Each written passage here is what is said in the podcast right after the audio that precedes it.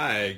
Good afternoon, everyone. Thank you for joining us. My name is Steve Fake. I'm with Just World Educational, and I'm happy to be here today with Ian Williams on this 2017 United Nations Day. Ian is a longtime correspondent and follower of the United Nations, and just released a new book on the United Nations. So happy to be talking with you today. Yes, you can't see it properly. The book is titled Untold, and it's published by Just World Books. Due out officially November 7th, but available now on your online booksellers and so on. So why don't we start off by discussing what the United Nations Day is? What is today?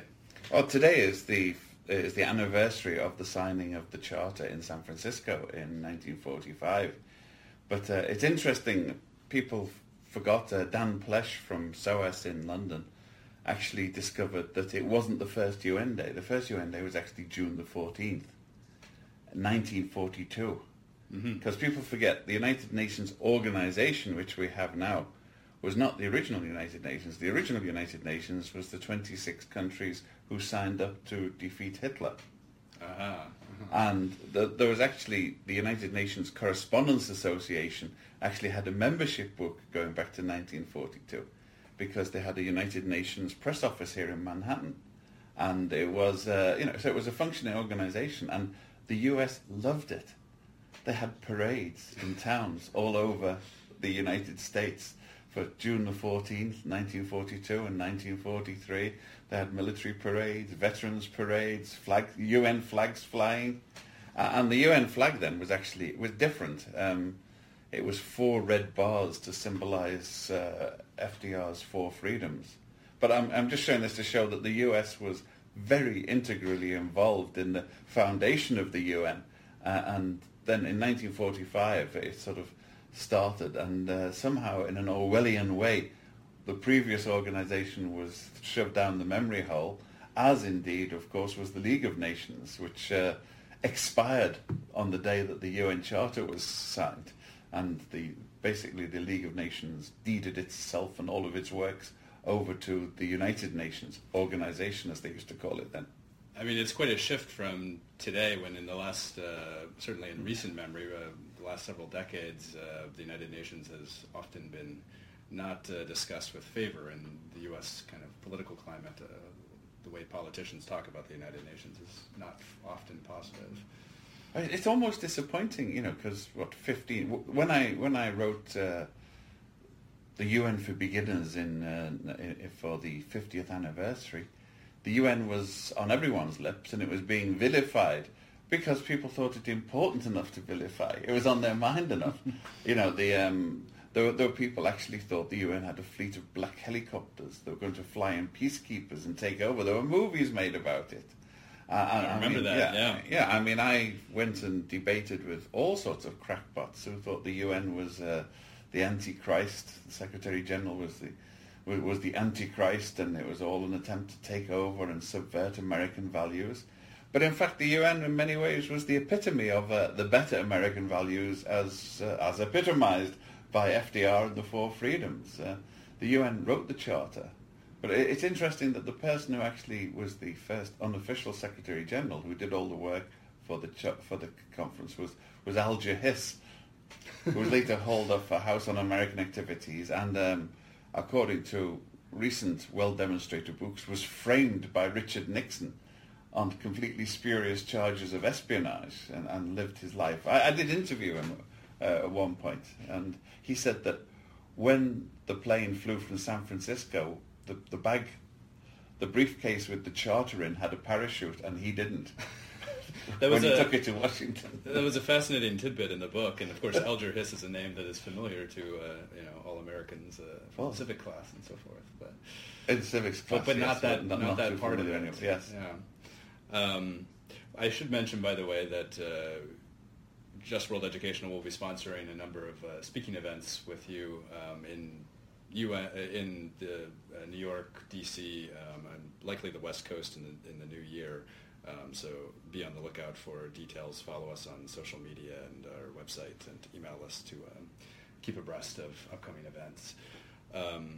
But you've touched upon kind of the history of the United Nations. It was founded 70 years ago. Is it still relevant? Is it an antiquated organization? What's the significance of the UN today?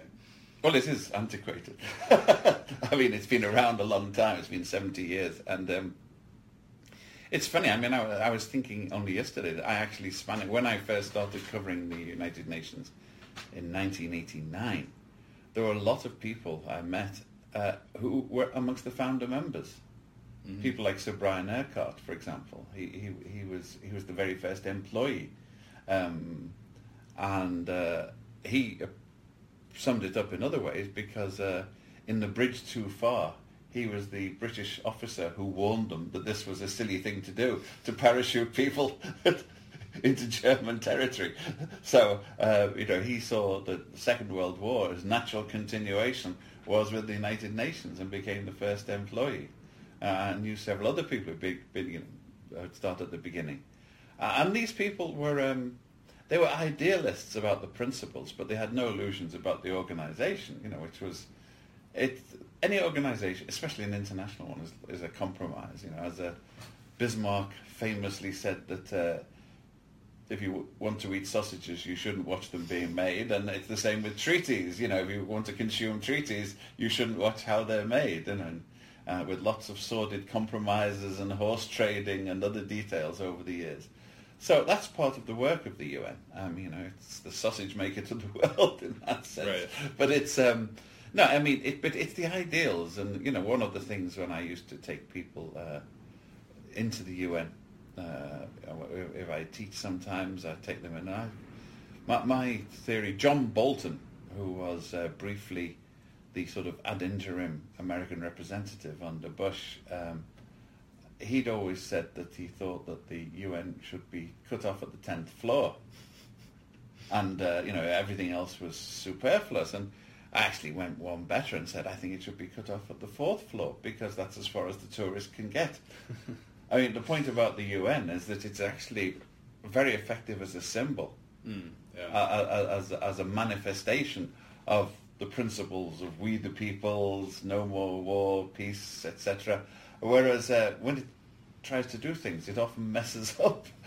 But if the fact that it exists is something, and you see this, it is one of New York's biggest tourist attractions, and people come there, and it's a sort of laying on of hands. They think this is, a numinous site. It's a place pregnant with possibilities. It symbolises the global order, which, for all of its many faults, despite Vietnam and Syria and Afghanistan and the Balkans...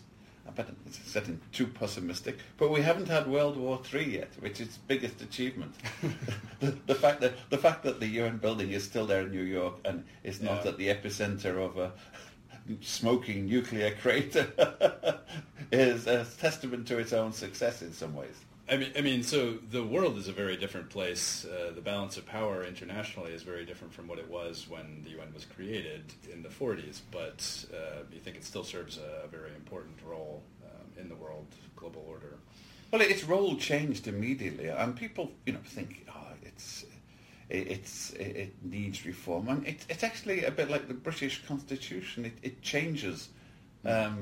It's not so much that anyone sits down and does a rewrite on the UN Charter, because that's extremely difficult to get a majority for.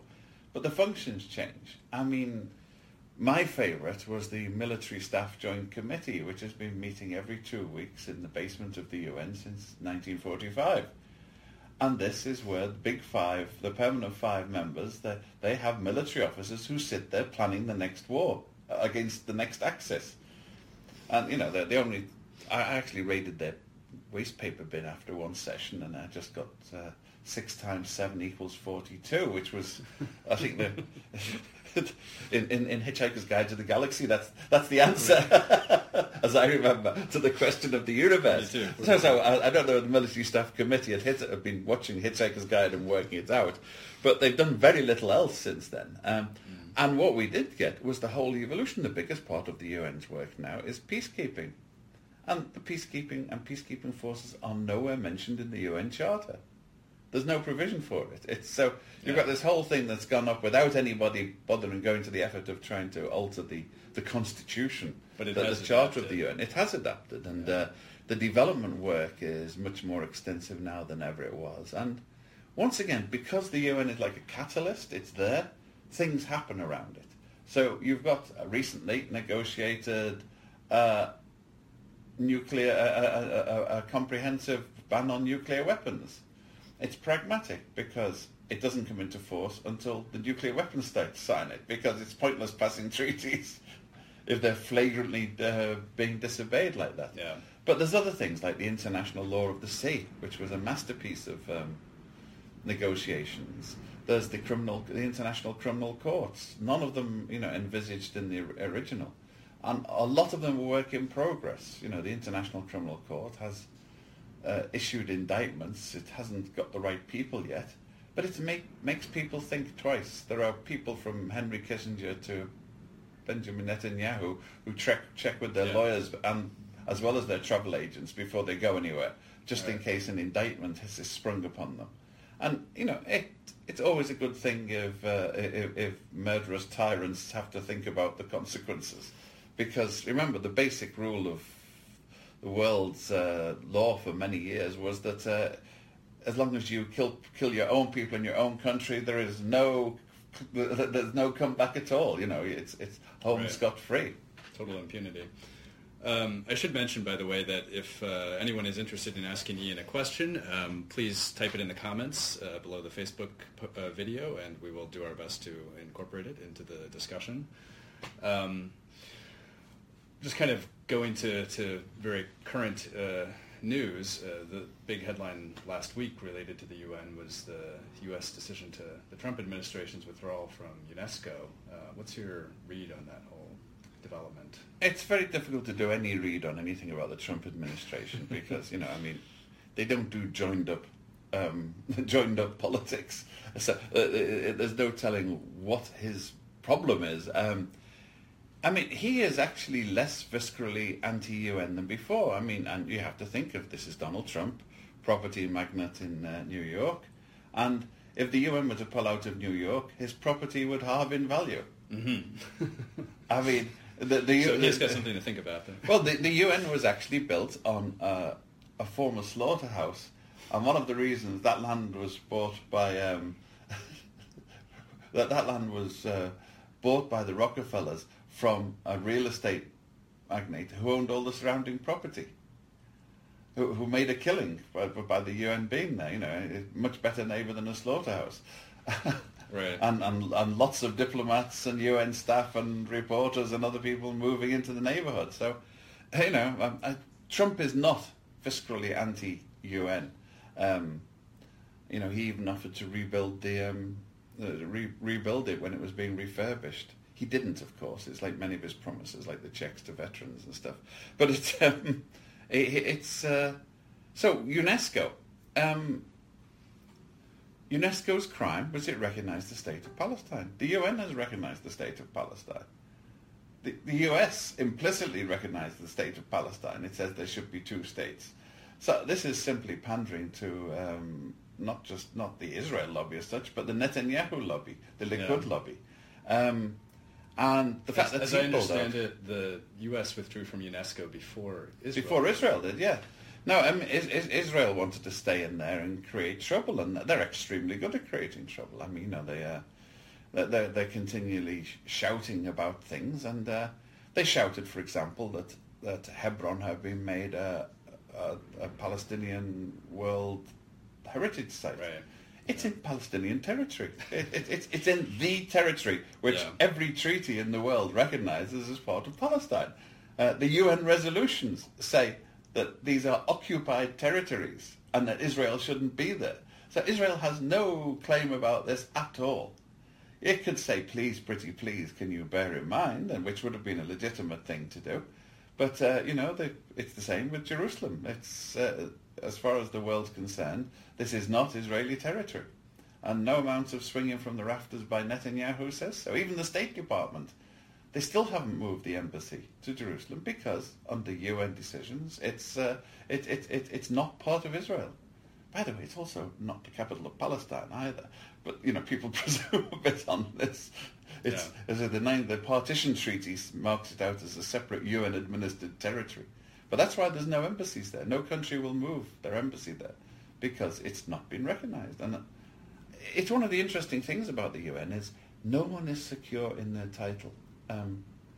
East Timor, for example, was occupied by the Indonesians brutally in a long-standing occupation. And the major point of Indonesian diplomacy for the first 10 years I was there easily was East Timor, to make sure that resolutions didn't come up. So there were resolutions on the books, but the Portuguese and the Friends of East Timor didn't dare push them because it was turning into a stalemate. There were more abstentions than votes for. It was clearly occupied territory. Right. It was not recognised as Indonesian territory. And I actually remember telling Ali Alatas, the Indonesian foreign minister, it's not going to be yours because you'll never persuade the UN to sign over the deed because there's enough countries. The bedrock principle of the UN was you cannot go and occupy somebody else's country. This is why Kuwait, when Kuwait was occupied, if Saddam Hussein had had the good sense to declare a friendly republic there and install pro-Iraqi military leaders and pull out, no one would have.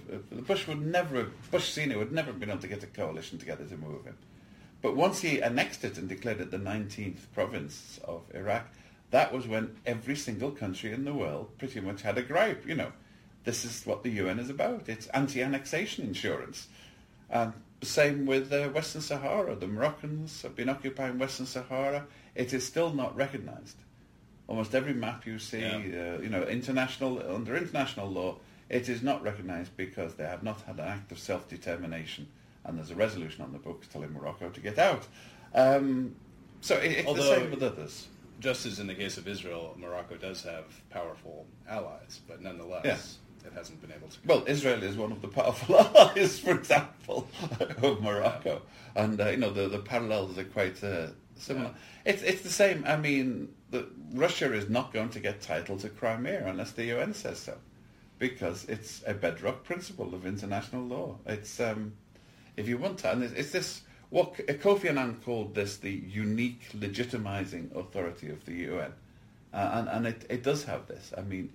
It's under international law, it has weight, a lot of weight. So, what do you think the implications of the Trump administration and Nikki Haley's representation there are for the United Nations for the next 3-4 years, if not longer? Not as overtly disastrous as it might appear. The visceral anti-Trump crowd, which... even those who are more sort of contemptuous than viscerally opposed, he has not really come up with a policy. He said he wants to cut the money, and that's part of the reason that he pulled out of UNESCO because the US owed $500 million.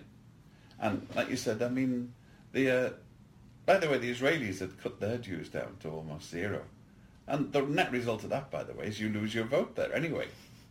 But you were quite right. It was Israel saying, "Me too." This was the lobby here, persuading the US to pull out.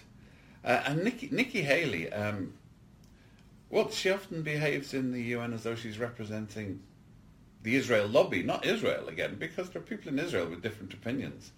But she picks up the Likud, AIPAC. Brief from Washington and runs with it, and she's more defensive of the Israelis than the Israelis on most occasions. It's quite stunning to watch, but very little of substance on sort of other issues. Although I think they've just weighed in on Myanmar over the Rohingya, which is long overdue. Of course, it's because that is it's a humanitarian crime and a subject for the International Criminal Court coming up. But the Security Council has to agree to that, of course. So tell us about your book. Why did you write it? What is it about? It's about the UN, untold. But also, it's an attempt to make the UN interesting, because all across the world, people are newsrooms at the UN. It's a bit like sort of reciting "Thou shalt not commit adultery." It's much more fun watching adultery. Yeah, it has a bit of an image. It's much more fun watching war. The more interesting watching war than watching people try to avert wars. Yeah. So you're at an inherent disadvantage here. You know, the news value is let's go with the adultery every time, and let's go with the military action. But it's difficult to make it interesting, and one of the reasons is that a lot of the people who support the UN do so in a sort of pious new agey way, you know, the wonderful UN, you know, nice, saintly, etc., etc. Well, you know, it isn't, and we want to introduce a level of reality into it. You know, it's a very good thing on balance, but it's got definite flaws and serious problems. And this is one of the problems, is that when Donald Trump says the UN is corrupt, he says mismanaged and could do better, the first person to agree with him was Antonio Guterres, who had spent all these years as head of the UN Refugee Agency and is now Secretary General. And, you know, I know, but Secretary Generals have actually complained to me they've been trying to get somebody appointed for 2 years, and the Human Resource Department has frustrated them. Hmm. Yeah, I gave my free advice as a trade unionist. Sack them. Tell them, unless they appoint, sack them. And Butcher Scali did things like that, but the others, you know, Kofi, for example, was far too nice to go around sacking people. But quite a lot of people do deserve firing at the UN. I mean, there have been cases of sexual harassment, which I've covered some myself over the years, and there's abuse of authority. Are you talking about people? Peacekeepers, or kind of like inside the UN itself? Yeah. The staff, but the peacekeepers is a separate case. Yeah, and it's like any organisation; it's not unique. Organisations pull, you know, they form a circle when attacked. Yeah, and one of the things when I first did the book, it was very mixed. Seen, because anybody who criticised the UN at all was seen as instinctive, you know, pro-Western enemy of the United Nations. And it took me, I think, some years before people realised that actually we persuaded them that the press was an essential part of the of reforming the UN. We keep them on their toes, you know. Right. If the internal organisation can't reveal that people are being, you know, corrupt or bullying or sexual harassment, then the press should do it and force them into action, which is what happened. But then, you know, the problem at that time, I remember people used to call me up and say, we're doing a story about waste mismanagement and corruption at the UN. And that was it. It was the trope. They would produce it. And I would say, well, there isn't that much, actually. It doesn't have that much money. I mean, the UN doesn't have enough money to be corrupt. When they... Fox TV was jumping up and down about this oil for food program. Yeah, I was going to ask about that. I was on the programs with them and said, this is the biggest financial scandal in the history of the world. I said, no, it isn't. You know, and the UN doesn't have that enough money to run a scandal, the biggest financial scandal in the world. And it turned out in the end, after all of that smoke, it was really an attempt by Fox and the Murdoch people to get Kofi Annan, because he'd said the war was illegal. Yeah, I mean, I thought it was... You know, he was badgered into a corner by a BBC reporter, and they had to admit that the Iraq war was illegal, which it was. So they went out to get him, and they invented this whole scandal. And the net result, you might remember, they found all sorts of things wrong. As you know, they spent a couple of $100 million going through the midden heap and finding a few gems in there. But in the end, the solid, tangible accusation about the oil for food that affected the UN was an allegation that one staff member had $60,000 in a bank account that he couldn't account to their satisfaction. He said it came from his great aunt or whatever, and they said that it was a. They said no, it wasn't. But no, pittance. It was a pittance and an unproven pittance as well. But everybody's left. No one remembers it now, the biggest financial scandal in the history of the world. And everybody just ran with it. Because you do, it's the UN, it's corrupt, it's foreign. Yeah, I remember the drumbeat in the media for several years there, and it's kind of fascinating to read the retrospective you give in the book, you know, about how little amounted from all of that. No, well, it was a completely chimeric, invented scandal. And now, of course, Kofi Annan is a revered elder statesman, whereas before you'd have thought he was sort of heading to Rikers Island on the next ferry, if you've read the local press. Yeah. So next week, November 1st, there's a resolution due at the General Assembly to condemn U.S. policy towards Cuba, which is kind of one aspect of a much broader, long-standing U.S. isolation in many ways from virtually the rest of the world at the U.N. Can you kind of talk about the U.S. role in that? The U.S. always loses the vote overwhelmingly. I mean, it's a bit like the Palestinian resolutions. Generally speaking, it'll be the U.S., a couple of Pacific Island states which are 100% dependent on the U.S. for budget, and Israel. And the Israel one is fascinating. I've meant to check, but I suspect that Israel used to vote with the rest of the world about this because it didn't like boycotts. There was an Arab boycott on Israel, which the Israelis and the Americans fought against for years. Sure. So I mean, it's yet another case of the U.S. Don't do as we say, because nobody is boycotting and sanctioning anybody more than the United States. I mean, the whole boycott and disengagement, the U.S. is doing it everywhere in the world. I mean, it's got to the point where it's hardly got anybody left to trade with. It's got so many sanctions against so many people. But it's so important it manages to get away with it. And Israel will go into the lobby and vote for this while Israeli representatives are shouting about boycott and disinvestment and sanctions. And I don't think the American public, or for that matter the American media, really convey just how isolated the U.S. often is in these votes at the U.N.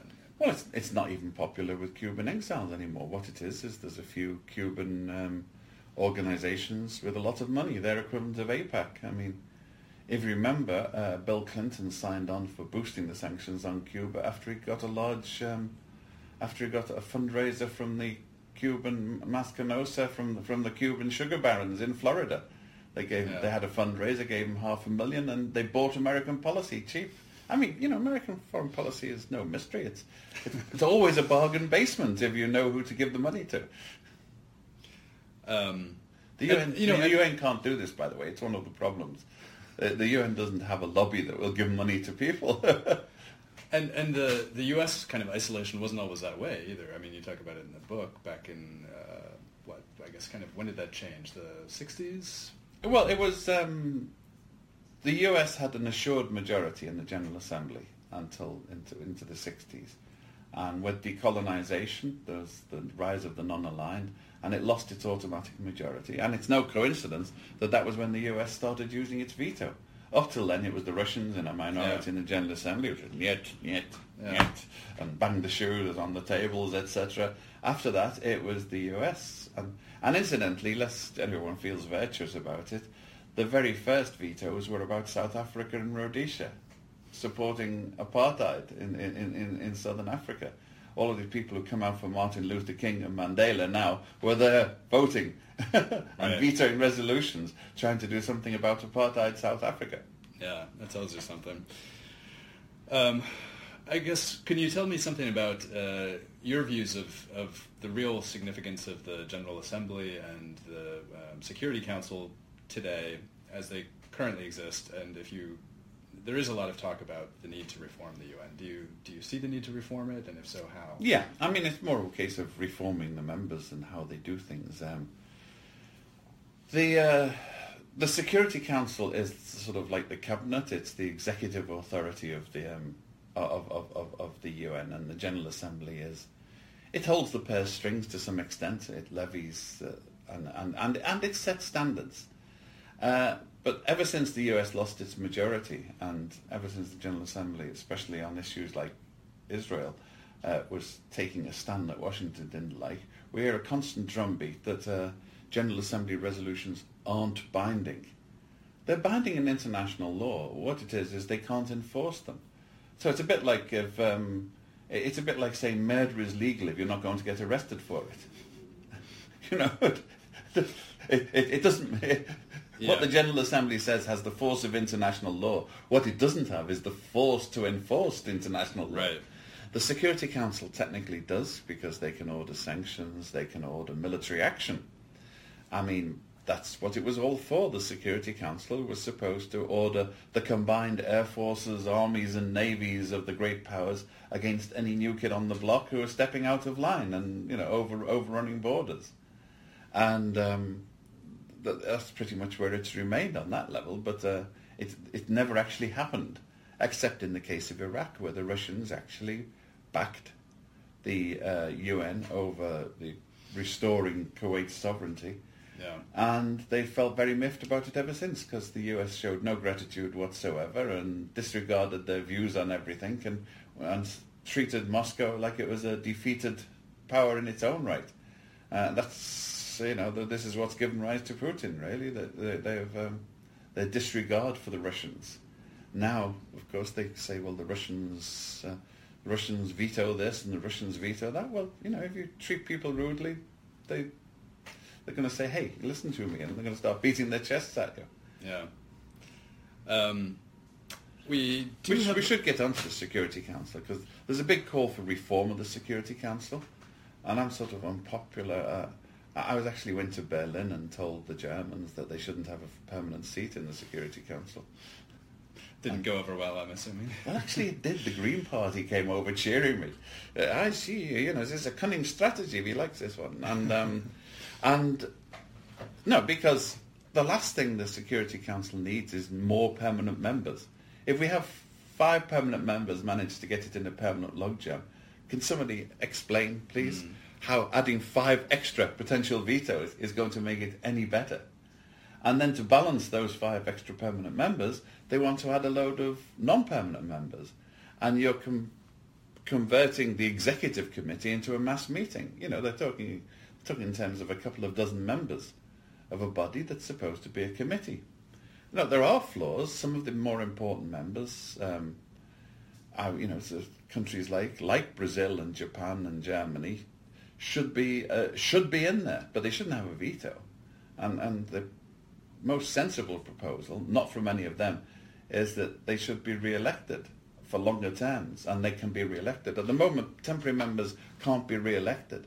So you have a country that gets 2 years getting their diplomatic expertise and knowledge and know-how, and then it all goes and somebody else has to come. So you have the 5 permanent members perpetually manipulating the rest and give, you know, they stroke them and welcome them and give them all the height of their diplomatic credentials. But then... Should anyone have a veto?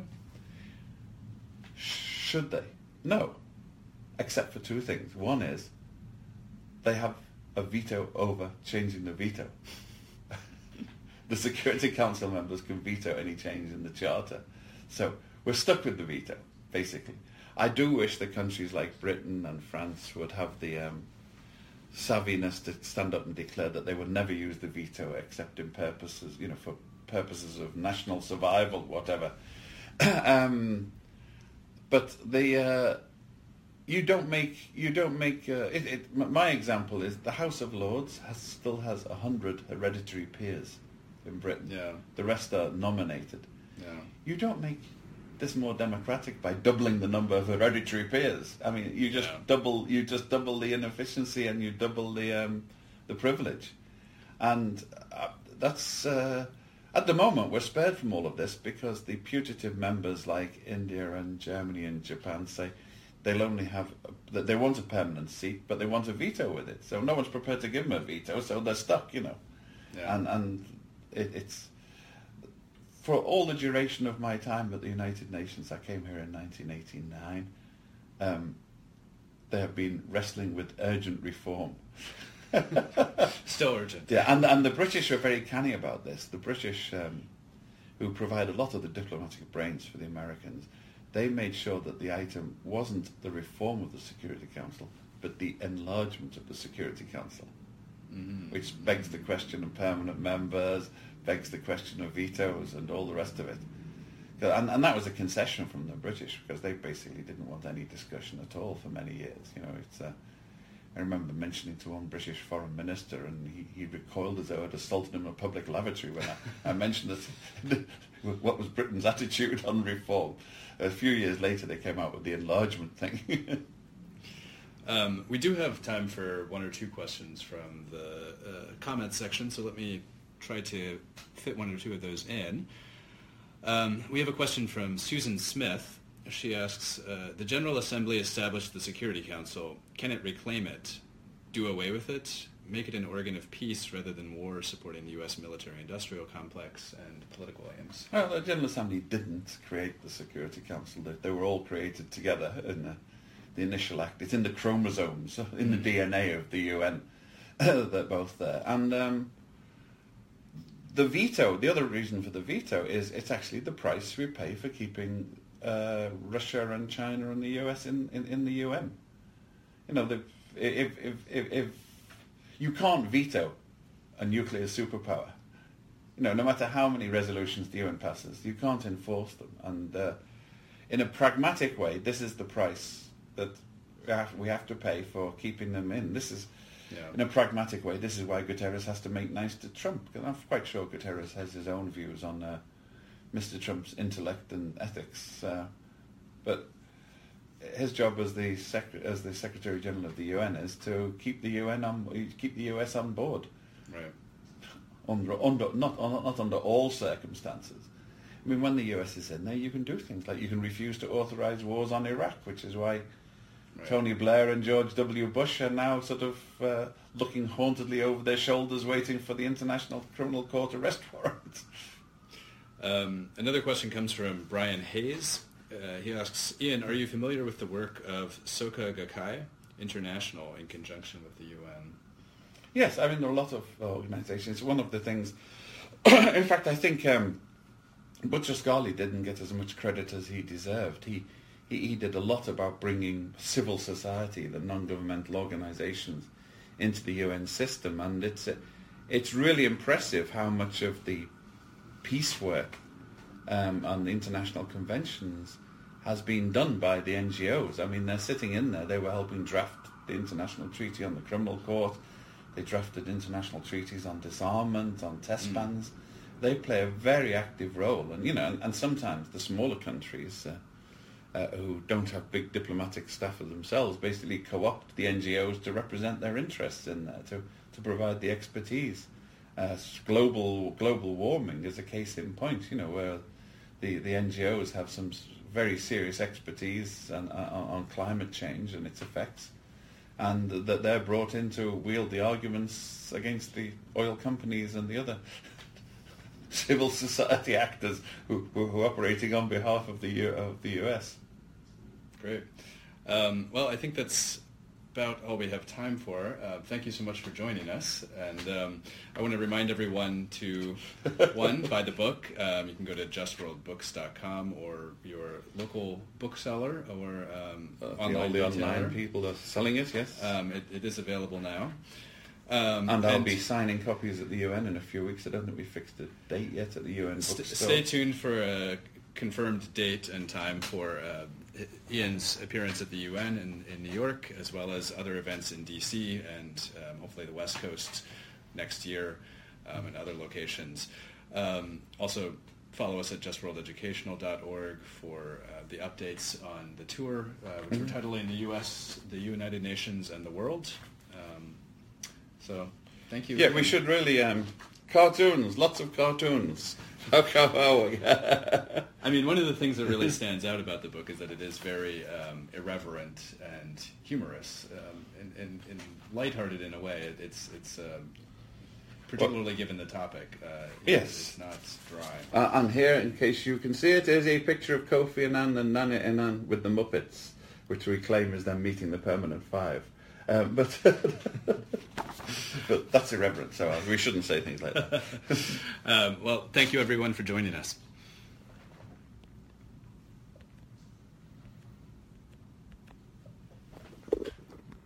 Somebody just floated a like across the head.